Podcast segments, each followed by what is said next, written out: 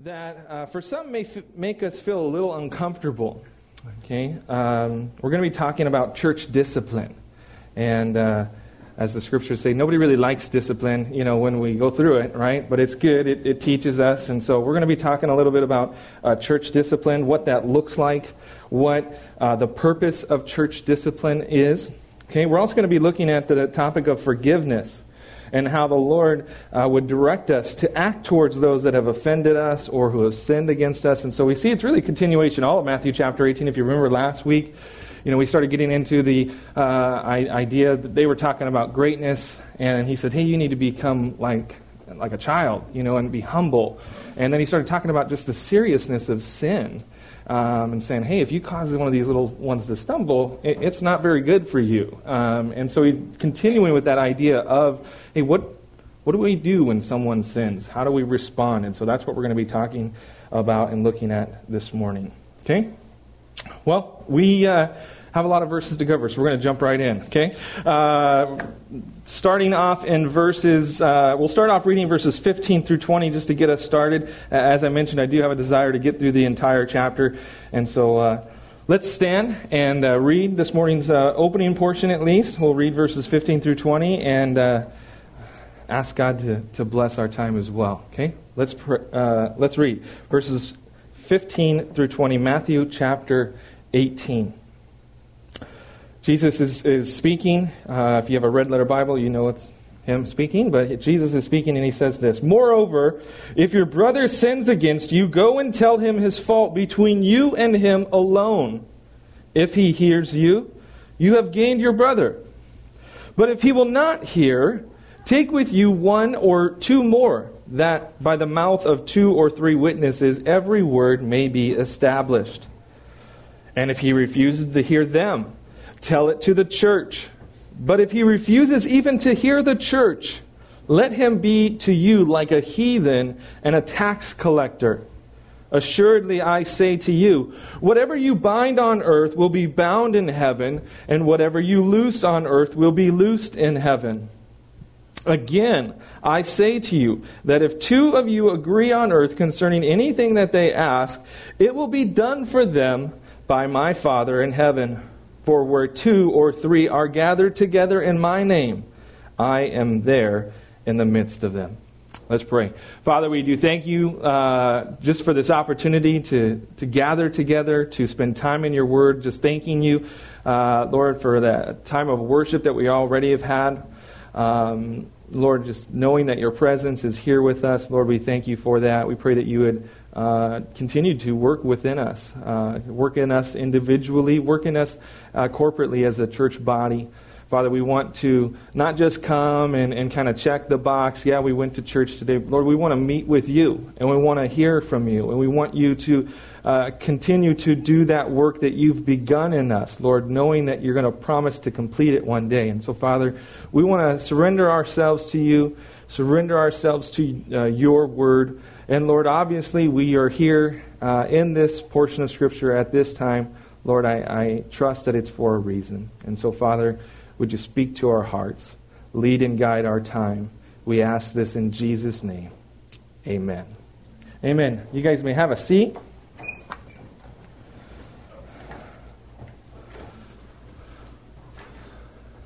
In these opening verses regarding a a brother now when i say brother realize when i uh, and, and, jesus as well when he says when a brother sins we could put slash sister uh, it's not necessarily only guys that sin i'm pretty sure about that. Um, and so the idea when we talk about today i'll be talking about when a brother does this when a brother does that realize that we're, we're talking about brothers and sisters uh, collectively. But here in these opening verses regarding a brother that is that sins against you and the appropriate actions to take, I'd like to note that first and foremost, the end goal for such actions is reconciliation. Okay? To gain your brother, as it states in verse 15. Okay? The goal in, in confronting a, a, brother or sister is not to win an argument. Okay?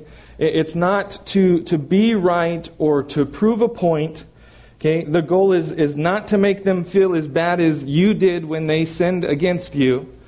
And the goal is not to justify your own feelings for why you feel the way you, you do. The goal is, and always must be, to gain your brother, to be reconciled, that our relationship would be mended. That is the goal when we talk about church discipline. Okay, that is always the priority, that is always the focus, that we would be able to gain our brother and be reconciled. Okay? Too often, I believe that when we confront people we feel uh, that have wronged us or that have sinned against us, we do so with a sense of, of revenge um, or, or uh, and not one of reconciliation. Okay? We feel like, man, they've wronged us, and I'm gonna I'm gonna let them know, and and we want to show them how much it hurt. Uh, what they did to us. So we want to, to give them, maybe we we want to give them a taste of their own medicine, you know, how they did me wrong. And uh, we want to prove to them uh, that they were wrong, that we were right, and it shouldn't be that way. Don't seek revenge. Don't seek, seek retribution. We need to seek reconciliation. Okay? Reconciliation, being brought back together, having that relationship uh, mended. Galatians chapter 6, verse 1 says, Brethren, if a man is overtaken in any trespass, you who are spiritual, restore such a one in, in a spirit of gentleness, considering yourself, lest you also be tempted. We want to, to mend that which has been broken or that which has been wounded when we have a brother or sister that has sinned against us. In fact, that is what the word restore means in Galatians 6 1. Okay, when it says to uh, uh, restore the, such a one in a spirit of gentleness. Uh, the Greek word for restore, it's actually a medical, it could be used in a medical sense to mean to, to set a broken bone. And so you imagine what it would be like for a doctor to set a broken bone. There's gentleness, there's tenderness, it's, it's painful. Okay? And you have to do it carefully and, and tenderheartedly. Okay? A sinning brother is like a broken bone in the body of Christ that needs to be mended. It, needs to be cared for and restored, and so that the whole body, that the whole church body can be healthy again. I also would like to note that the method by which we should approach these individuals that we feel that have sinned against us. Galatians 6:1 it states that we should do it with a spirit of gentleness. Gentleness is an expression of compassion. Okay? And, and I believe that we must remember what Ephesians 4:15 teaches us when we're going to go to our brother who we feel has wronged us and sinned against us and we need to remember that it teaches us uh, about speaking the truth in love. Eh? When we approach someone, we do it gently. We do it compassionately, lovingly. Okay? And at the same time, we do it truthfully and honestly the best way to uh, approach a brother or sister that has sinned against you is to speak to them the truth in love. And, and it's so important that we keep that proper balance okay, the, uh, of truth and love. Because if we come in and we speak the truth without any love, we, we usually end up making the matter worse. We go on the offensive. We really don't care uh, about the words that we use. We say things like, yeah, the truth hurts, doesn't it? You ever said that before? I have to admit I've said that before, right? The truth hurts. When, when we do this, we, we have missed the goal uh, of reconciliation. We've turned it into to retribution. We've turned it into revenge. We're gonna, I'm going to do you wrong like you did me wrong. And we've missed the goal. If we come to a person with the thought of, of just being loving them and, and not speaking honestly, well, we, we often let our brother or sister continue in sin. We don't correct the sin. And when we do that, we're really not loving them at all. We may say we're loving them, but we're not. How can we say we love someone, but allow them to continue in sin? That's not love. Hebrews teaches us that the Lord disciplines us because he loves us. And so we see here, when approaching a brother or sister, we do so with the goal of reconciliation, and we do so uh, with the, by the means of speaking the truth lovingly and honestly. Okay, that's the that's the prerequisite. Okay, we'll get into the actual steps here now, but just realize that the goal of church discipline is reconciliation. The means by which we must do it is speaking the truth in love. Okay? All right. Verses 15 through 17, they give to us a, a four step process when it comes to approaching and dealing with a brother or sister in sin. And so we're going to explain those four steps to you, okay? According to verse 15, if a brother sins against you, you are to first go to them and privately discuss the issue between the two of you. Okay? This, you know, it seems so basic, but you'd be surprised at how many people don't follow this very simple first step. Okay? There are two verbs in this first step go and tell. Okay? And those are the two things that often don't happen in these types of manners, in these types of situations. We either don't go to our brother, and in so doing, we, we harbor a grudge against our brother, okay, and allow uh, matters to only worsen as they fester inside of us.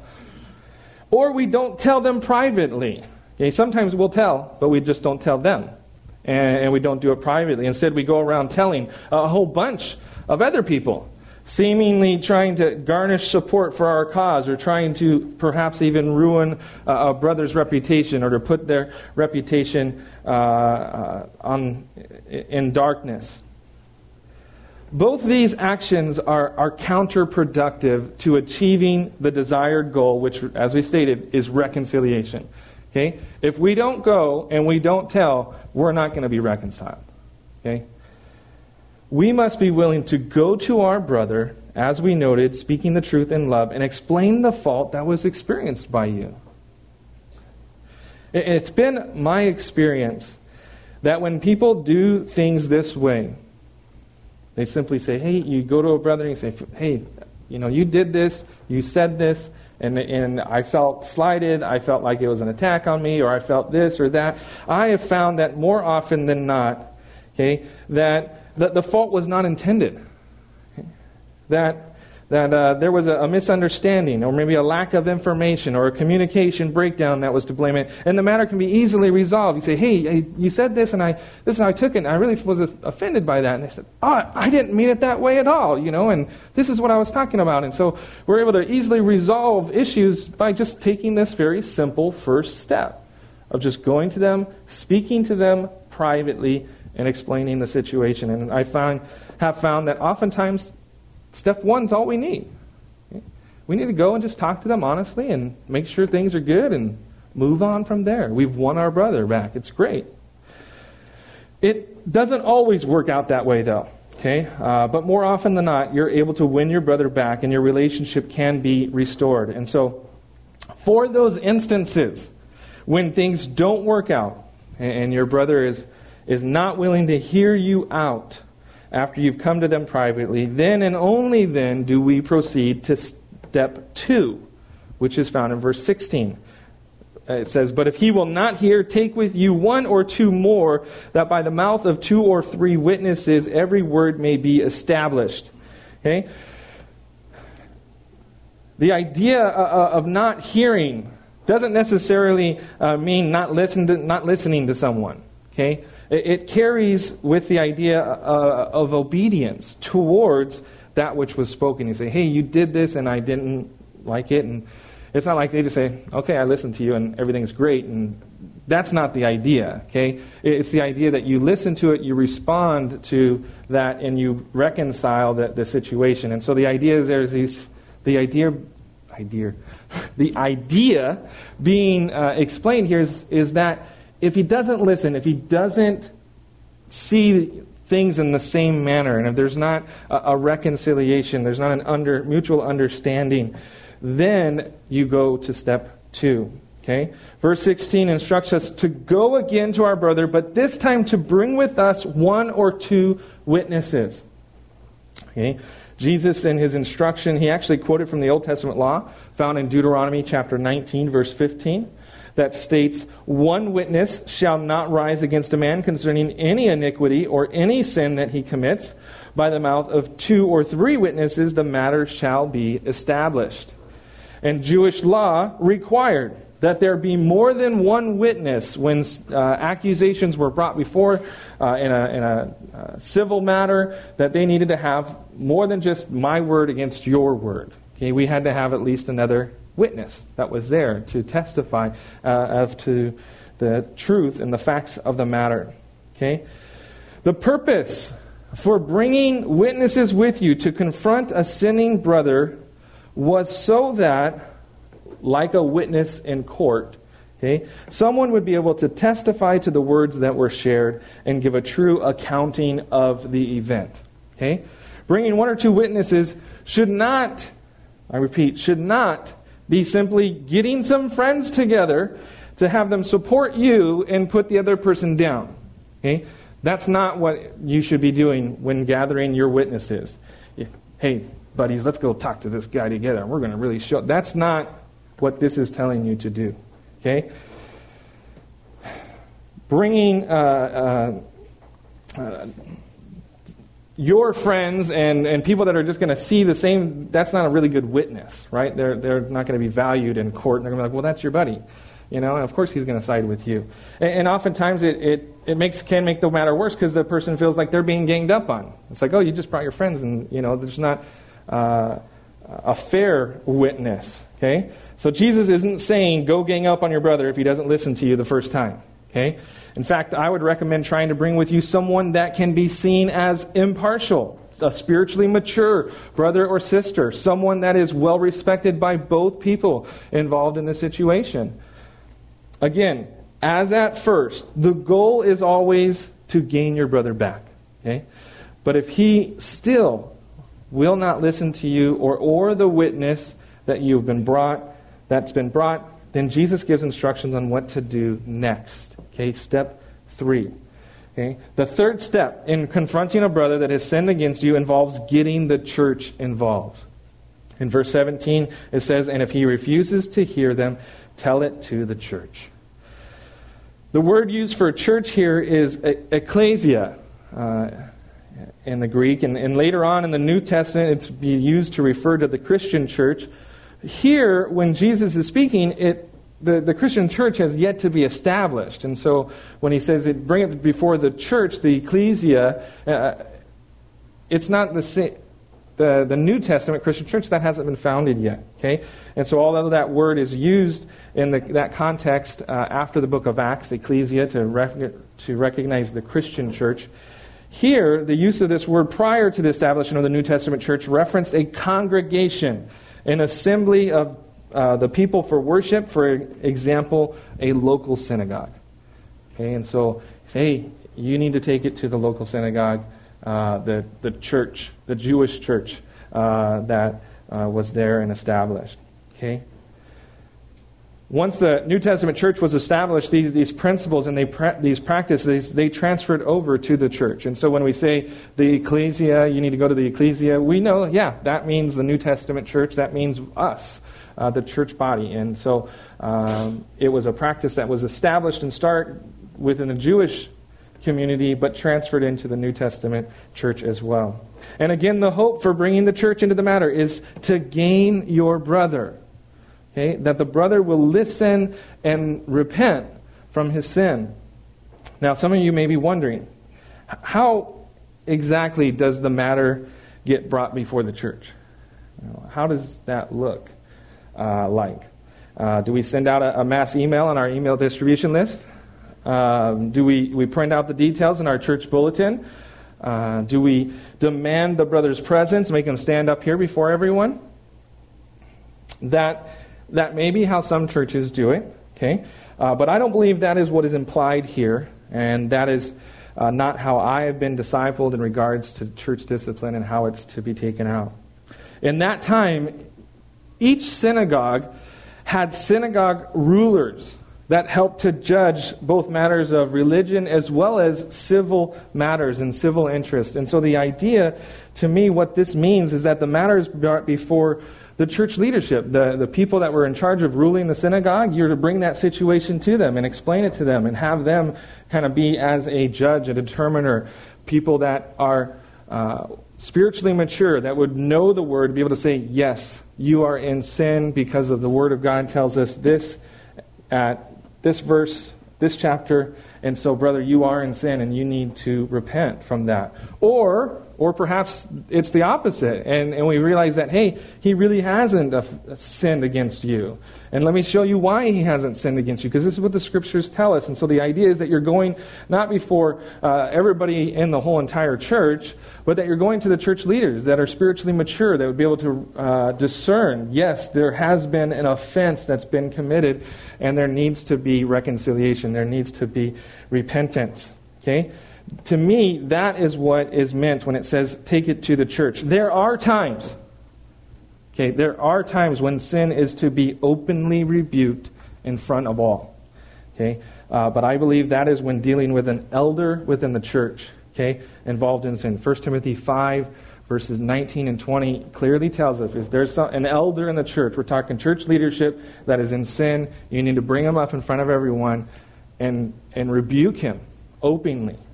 Okay, but we're not talking about an elder in this situation. We're talking about a brother Okay? And so I believe it's different. Okay? We're not going to send out an email distribution list to everybody in the church saying, hey, this is the situation this guy sinned against his brother. Okay? That's not how it's going to work. But we're going to bring it to the church leadership. The situation is going to be discussed and, and decided upon. And if further action is needed, then the church leadership will know about that action. And sometimes it's warranted that the body would be given uh, some kind of an announcement or recognition saying, hey, this is a situation, just be in prayer for our brother. We don't need to go into the details because what it ends up happening is that it just ends up uh, causing gossip and, and other sins and things like can also cause division within the church. And so it's a means to protect. We leave it within the church leadership. Okay? All right. Once the situation's been brought before the church and they are able to judge uh, based upon the testimony of those involved and the testimony of the witnesses whether the brother is guilty of sin and in need of repentance, then that brother would be requested, if found guilty, to repent and be reconciled. Okay? If the brother does not listen to the church and will not be obedient to its directive to repent, then the situation is brought to the fourth and final step. The fourth step involves excommunication from the church. Okay. Removal from the church. We remove the unrepentant brother from the fellowship within the church. Okay.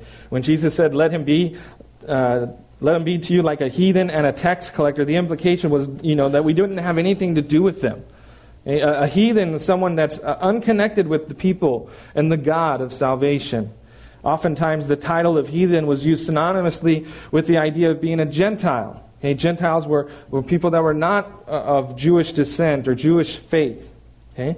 And, and tax collectors, well, they were, they were hated by most all of Jews because they were seen as betrayers of the Jewish community. They were seen as thieves amongst the Jewish community. They were working for Rome, collecting taxes from among their fellow countrymen working off of a commission based upon the taxes that they were able to collect. And so oftentimes, tax collectors were accused of, of collecting more that was, than what was required. Okay, they were, because eh, the more that they got, the more they got to keep. It's based upon what they brought in, you get this certain portion of it. And so they were despised. They were greatly looked down upon. They were definitely not welcome within the Jewish community. Okay? And so we, the idea there is that, hey, we don't have anything to do with them. Now, let me clarify something. That does not mean that we no longer love them. It does not mean that we no longer have a desire for them to be reconciled. The goal, even in excommunication, is to have your brother gained and eh, to have him reconciled. Okay? The, the desired outcomes that the brother would realize the error of his way and turn back to the Lord and repent. In the letters to the church of Corinth, uh, we read of such an instance where excommunication was prescribed for a sinning brother. Okay? Paul wrote to the church, he instructed them in 1 Corinthians chapter 5 verse 5. He said, "Deliver such a one to Satan for the destruction of the flesh, that his spirit may be saved in the day of the Lord Jesus.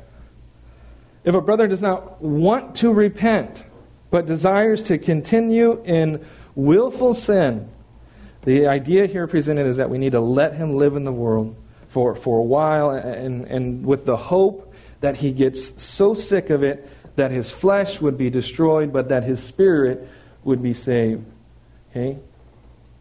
Hopefully, when he hits rock bottom, he's able to realize the foolishness of his ways and then repent and return to the Lord. The goal is still reconciliation. The hope for excommunication is that there would be I'm missing out on the fellowship. I'm missing out on the blessings of fellowship with the Lord and with the body of Christ, and it's ruining my life, and I've gone down the spiral, and I need the Lord. I need to repent. That's the idea. That's the goal still, even in excommunication. Why is it necessary, some ask, to remove them from the church? Uh, you know, some people think, well, you know, hey, they're they're obviously in need of help, so why remove them from a source of help? That doesn't make sense. And I want to give to you three reasons why I think this is a very necessary thing to do. First, one reason is that it serves as a radical means to drive the unrepentant sinner to repentance. Okay? Like we just talked about, the desire is that the flesh would be destroyed, but the spirit would be saved. Okay? It serves, number two, it serves as a means to purify the church. Okay? To sanctify it, to preserve it from evil and from heresy. And basically, it protects the church from being filled with a bunch of hypocrites. You know, many in the world use that as an excuse to why they don't go to church. And, and if the church was willing to exercise church discipline in the manner prescribed here, then, then maybe we wouldn't have so many hypocrites within the church. Maybe there wouldn't be so many people that are living in sin if we were willing to say, that's not right. And, and that needs to go, or you need to go. And, and so it helps to purify the church, it helps to sanctify and preserve it. And third, it, also serves as a warning to others. Okay? To instill diligence to the means of, grace you know, that the, they would realize, hey, grace has been afforded, grace has been extended, and if we just would receive it, it's there uh, if we're willing to repent. But not only that, it also uh, instills a healthy fear of God. Okay? When those in the church see that people are held accountable for their life in Christ, it will hopefully create within them a healthy fear of sin and the consequences of unrepentance. Church discipline, you guys, is never a pretty thing. And it often can cause hurt within the body. And so we want to keep these things in mind and, uh, as we consider discipline, disciplining a brother or sister in sin. Okay? Remember that the goal is always, always, always reconciliation. We must speak the truth in love. And we must follow the four step procedure Jesus gives to us here to go and tell the individual the fault that was committed privately. Okay, if he doesn't listen, then we go to him with one or two more that we can serve as witnesses. If he doesn't listen, then we go to him with, uh, or we take the matter before the church. If he still doesn't listen, then they are to be removed from fellowship. You know, I, I hope that we don't ever have to go through this as a church body, but I realize that if we do, this is how it should be handled. And this is how I will look to handle it, to follow this outline. Okay? And unfortunately, I have to tell you that I've done this before and had to be part of this before in previous churches. And it's not fun. And it causes a lot of heartache and a lot of, you know, it's just really difficult. And uh, we need to realize the seriousness of sin. Okay? And we need to be willing to confront brothers and sisters who have sinned and, and look out to them, reach out to them with a desire of reconciliation and to lovingly win our brother or sister back. Let's continue. Verse 18 through 20 it says, Assuredly I say to you, whatever you bind on earth will be bound in heaven, and whatever you loose on earth will be loosed in heaven. Again, I say to you that if two of you uh, agree on earth concerning anything that they ask, it will be given for them, or excuse me, it will be done for them by my Father in heaven. For where two or three are gathered together in my name, I am there in the midst of them. This is the, the second time that we've come across this principle of binding and loosing in our, our study of Matthew. If you guys recall, if you've been with us for a while, recall that just a few chapters back in Matthew chapter 16, we read of how Jesus, he had told Peter, whatever you bind on earth will be bound in heaven, and whatever you loose on earth will be loosed in heaven. And when we studied that portion, you may remember that we noted how the phrases binding and loosing, they were very familiar phrases to the Jewish people. For the rabbis, often spoke of them when speaking about things that would be forbidden or things that would be permitted.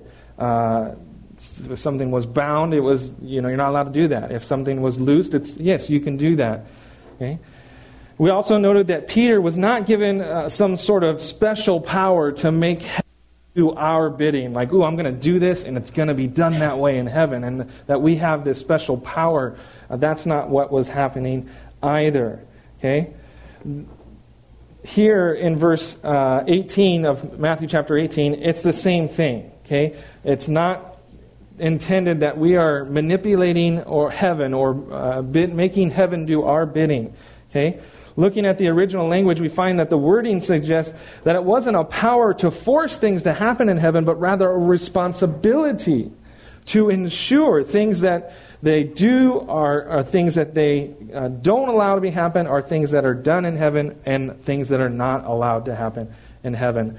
When we looked at it back in Matthew 16, I read from you uh, uh, Young's, little, Young's literal translation, and I want to do that again to you in this verse because I think it helps to understand uh, the idea here uh, in Matthew 18 18. The Young's Literal Translation, it says this Verily I say to you, whatever things ye may bind upon the earth shall be, having, having been bound in the heavens. And whatever things ye may loose on the earth shall be, having been loosed in the heavens. And so we see, verse 18, it speaks of not a power to change heaven, but a responsibility to follow heaven's decree a responsibility to ensure that the things that they bind and loose, forbid or allow, need to be the same things that are bound and loosed in heaven. And, and really, this ties right in with the context of the church having the responsibility of holding a sinning brother accountable to the laws of the Lord. Okay? They are to bind and loose things that are bound and loosed in heaven. If the brother's doing something he's bound from doing in heaven, and that's a sin, Okay? Then we have a responsibility. The disciples there had a responsibility to bind him from doing that here on earth as well. Okay? And I believe that we share in that same responsibility today. That we need to help keep people accountable to following the Lord. Okay? And that's what is talked about. That's why you go to the brother and you say, hey, look, this is, this is sin. And, and you can't be doing that. You're binding it because it's bound in heaven. And so that's the idea here, following along with the context. We have a responsibility as a church, as, as believers in the Lord, to help keep our brothers and sisters accountable. Now, we do it within the context. Remember, we're always not doing it because we want to bash our brothers, because we want to say, ooh, you're a sinner, and, and make them feel bad. We want to reconcile. We want to do it in love. Uh, and so we always have to keep that in context, okay? Verses 19 and 20, we want to do our best to keep these verses in the context of what's being discussed as well. Many people have quoted these verses completely removed from their context, thinking that they mean one thing when that's really not what was meant. And so I want to explain verses 19 and 20. The context of verses 19 and 20 is church discipline. Right? That's what we've been talking about church discipline, the steps to follow towards trying to gain your brother, and the idea of uh, permitting or forbidding certain actions, saying that's sin, you can't be doing that, or yeah, you can do this. Okay? Verse 19 starts with again. It indicates to us that Jesus is responding, or excuse me, repeating a recent idea or notion. And then he speaks about if two in verse 19, and then two or three in verse 20. What idea or notion has he recently discussed that regarded two or three people. Well, we look back and we see it. That it was the idea of two or three witnesses agreeing and, and testifying against the actions of a sinning brother. And, and so, what Jesus is saying here is that the Father would grant the request of two or more who gathered together in Christ's name, and they're in agreement on disciplining an erring brother. That is what verses 19 and 20 are teaching us. Many, however, quote verses 19 and 20 with the connection to the idea that if there are two or more people gathered together who agree on something, and they ask God for it in prayer, then Jesus will be present and God will answer their request. Okay? Here's the truth I want to say about prayer from other portions of Scripture. Okay? 1 John chapter 5 verses 14 and 15 says this. Now, this is the confidence that we have in him that if we ask anything according to his will, he hears us. And if we know that he hears us, whatever we ask, we know that we have the petitions that we have asked of him. John 14, verses 13 and 14 says, And whatever you ask in my name, that I will do, that the Father may be glorified in the Son. If you ask anything in my name, I will do it. You see, the, the truths that we try to claim regarding uh, the idea or topic of prayer, when quoting from verses 19 and 20, that if two or more people agree in prayer that God will grant it, it, it really falls short of the real promises that we have in prayer. Do you realize that you don't need to have two or more people to agree in prayer to get the Lord to answer your prayer? Okay? He answers our prayers not based upon the number of people with us, but based upon if we pray in His name and according to His will. Also, do you realize that, that even with just you, the Lord is present?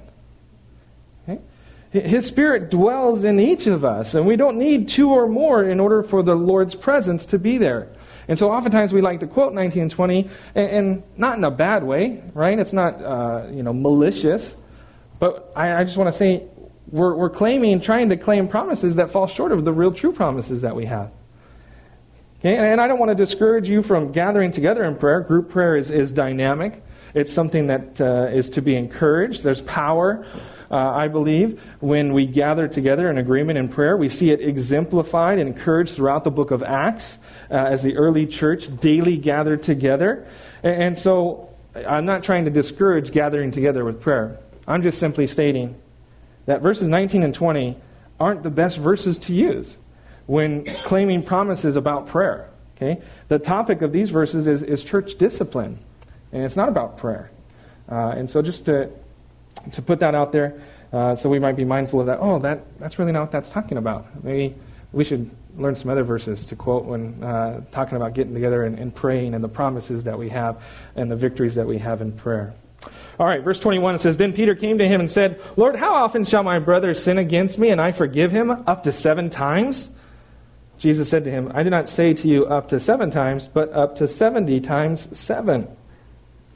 Peter here was, was thinking things through. Okay? You can tell that he's thinking about what Jesus said regarding uh, what he had just shared about how to deal with a brother that sinned against you.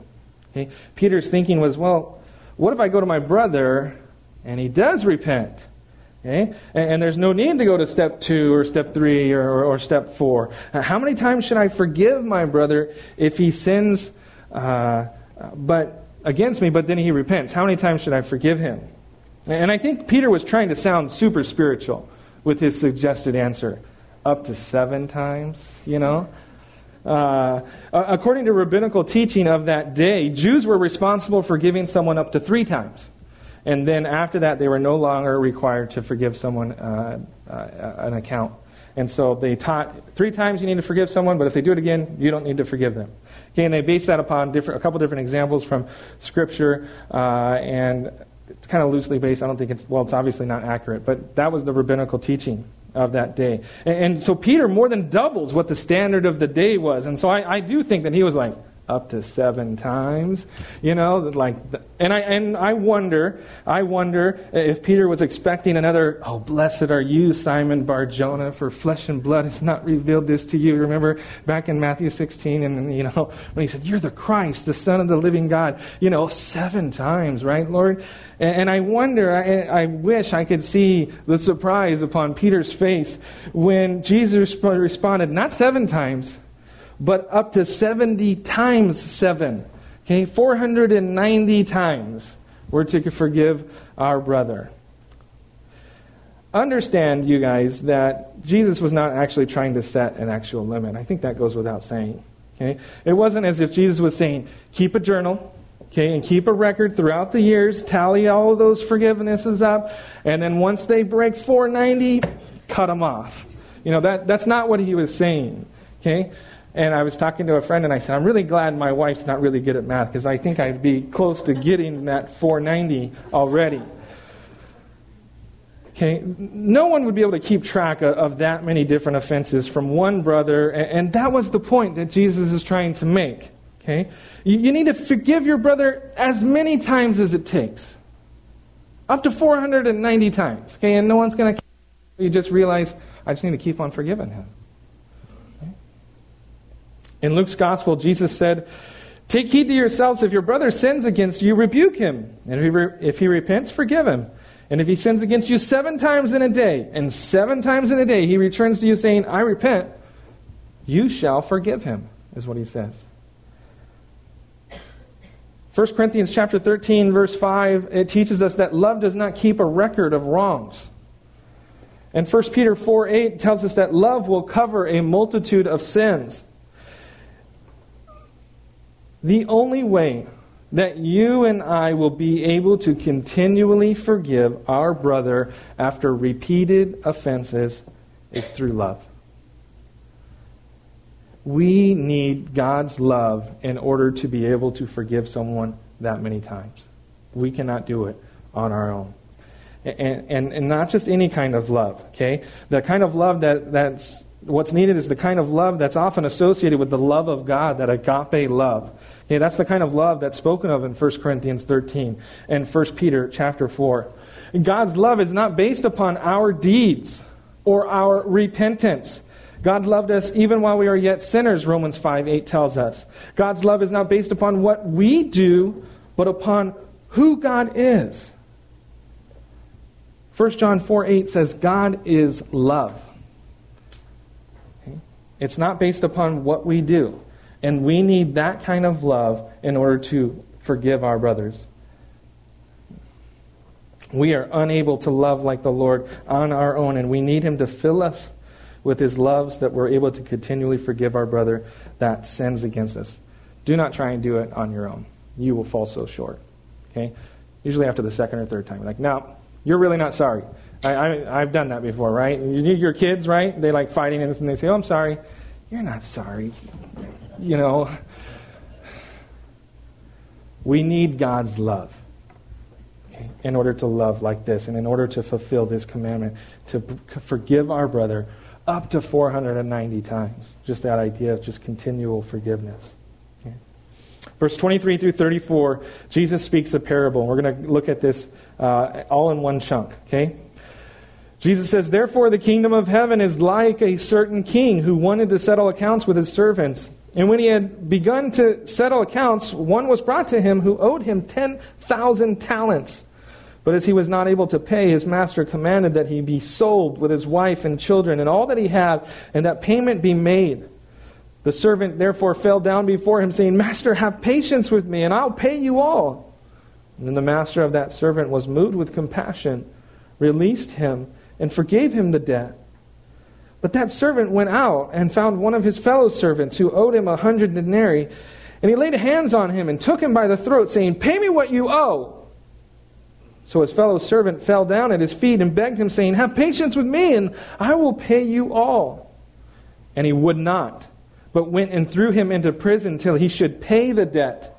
Verse 31 So when his fellow servants saw that had, what had been done, they were very grieved and came and told their master all that had been done. Then his master, after he had called him, said to him, You wicked servant, I forgave you all that debt because you begged me. Should you not also have had compassion on your fellow servant, just as I had pity on you? And his master was angry and delivered him to the torturers until he should pay all that was due to him. We'll stop right there. After telling his disciples that they needed to forgive their brother up to 490 times, he then shared a parable about the kingdom of heaven describing the power of forgiveness. The parable involves three main characters a servant, a king, which was his master, so he's referred to as the king and the master both times, and then it involves a fellow servant. Okay? And the parable begins by explaining that the king wanted to settle his accounts, and as he did so, he came across a servant that owed him 10,000 talents. Okay, a talent was a unit of weight uh, and also used in money. Uh, and although the exact value is not known, one talent was to believe a very uh, considerable amount of money. Okay? People today estimate that one talent was equal to approximately $1,000 today's money. And this man owed 10,000 talents. Okay, we're talking about a debt estimated at about $10 million in today's world. Okay? This guy was in big time, deep trouble. When the master found out that the servant could not pay the debt, he ordered that the servant be sold along with his wife, his children, and all of his possessions.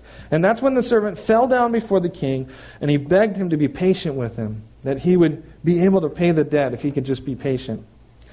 In all reality, there was no way this man would be able to pay off this debt. Okay? And the economy of that day, I was reading in one commentary, they suggested that a man would have to work 20 years to earn just one talent. Okay? And so there was no way that this man would ever even come close to being able to pay the debt that he owed within his lifetime. There's just no way uh, he'd be able to do that. And after hearing the servant cry out for patience, the master did something incredible. He was moved with compassion, and he forgave him his debt completely. The king was an incredibly compassionate man.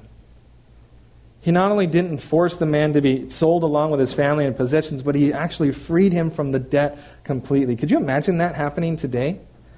Okay? Someone that's in debt to someone for about $10 million, and the creditor just says, ah, it's okay, just I'm going to cancel it, I'm going to let you go free. I don't think that's happening anytime uh, soon. That would be amazing. Okay? The, the forgiven servant, he goes out, and uh, no doubt happy, relieved, uh, rejoicing perhaps. Uh, but he comes across a fellow servant that owes him some money 100 denarii. Now, a denarii was about a one day's fair wage. Okay? In comparison to a talent, a talent was said to be about uh, worth 6,000 denarii. One talent. Six, about 6,000 denarii. Okay? The fellow servant owed the forgiven servant a 100 denarii. Okay? Now, again, just for comparison's sake, the, the debt that the forgiven servant owed, if we were to look at it not just in 10,000 talents, we were to equate it into denarii, would be about 60 million denarii that he was forgiven. Are you following along?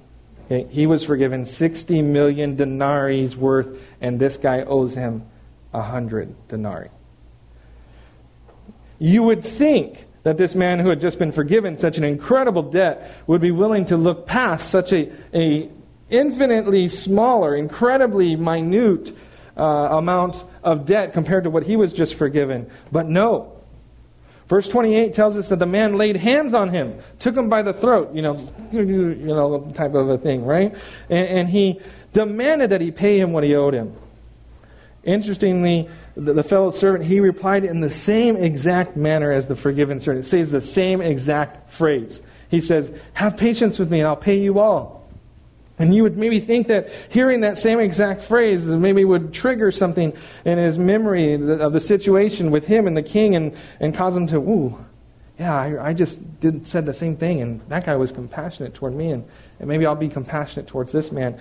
But, but nothing of the sort happens. Instead, the servant had him thrown into prison until he could pay his debt in full. And now some of the other fellow servants saw that it had happened and they were grieved. Okay, and they went and they told their master uh, what had taken place between the forgiven servant and his fellow servant. And the king then called the forgiven servant back to him, rebuked him, calling him a wicked servant, and exhorting him that he should have given, forgiven his fellow servant the debt just as he had been forgiven his debt. The master then delivered the forgiven servant over to the torturers until he should pay all that he previously owed. Okay, remember that parables, I've said this a lot of times and I always repeat this when we look at a parable. Parables are earthly stories that convey heavenly truths. Okay? It's an earthly story that conveys a heavenly truth. The story here is very clear. The understanding behind the story is that the forgiven servant that was forgiven an unpayable debt, there's no way he'd be able to pay back this debt, should have been willing to forgive a much smaller debt that was owed to him from a fellow servant. But because the man was unwilling to forgive his fellow servant, he was handed over to the torturers, excuse me, the torturers to be jailed and tortured until he could pay his debt. What then is the heavenly truth of this story? Okay? It's in our last verse, chapter 35. We get a key to it. Jesus says, So my heavenly Father also will do, do to you if each of you from his heart does not forgive his brother his trespasses. Jesus gives us the heavenly truth here of this parable. He tells us that we need, need to be forgiving our brother because we have been forgiven such an incredible debt. God forgave us a debt that we could never pay. We ought to forgive others based upon the realization of how much we have been forgiven. Do you realize the, the, the, sin that you have been forgiven by the Lord does not compare to the sin that your brother has sinned against you or your sister that's sinned against you? I mean, we have to keep in mind all that we have been forgiven from the, what the Lord has forgiven us from. And in so realizing that great debt that we were forgiven, we ought to be willing to, well, okay, I'm going to forgive my brother, even though he sinned against me and, you know, it maybe wronged me, I felt bad, I'm going to forgive him. Because I realize I'm in need of such a great, I was in need of such great, and I was forgiven. And so I want to extend that forgiveness. Ephesians chapter 4 verse 32 states, "And be kind to one another, tender-hearted, forgiving one another, even as God in Christ forgave you." Jesus also warns that we will fall into a similar fate as the unforgiving servant if we will not forgive. Okay? It's been said that the world's worst prison is the prison of an unforgiving heart. If we, Warren Wiersbe says, if we refuse to forgive others, then we are only imprisoning ourselves and causing our own torment. Have you ever met someone that was imprisoned by unforgiveness? They have allowed bitterness to take root in their heart as they hold a grudge against someone. Eh? And, and, you know what the crazy thing about this type of behavior is? Is that all that it does is it, it harms you. It usually has no effect on the person that you feels wronged you. And you're mad at someone, you're unforgiving, you're bitter towards them. They're not losing any sleep over that. You are. It is a, a, a, terrible place. It is torturous. You would be tortured if you are not willing to have a forgiving heart. You will be tortured by bitterness that just will destroy any work of grace and any work of forgiveness. We will be blinded to the great debt that we have been forgiven, and we will be consumed by it. My brothers, my sisters, don't withhold forgiveness from your brothers. You've been forgiven an incredible debt. How petty of us to hold on to such small offenses in comparison to the great offenses that we have committed. We have sinned greatly, and we've been forgiven greatly, and we need to extend that forgiveness to our brothers and sisters. Amen?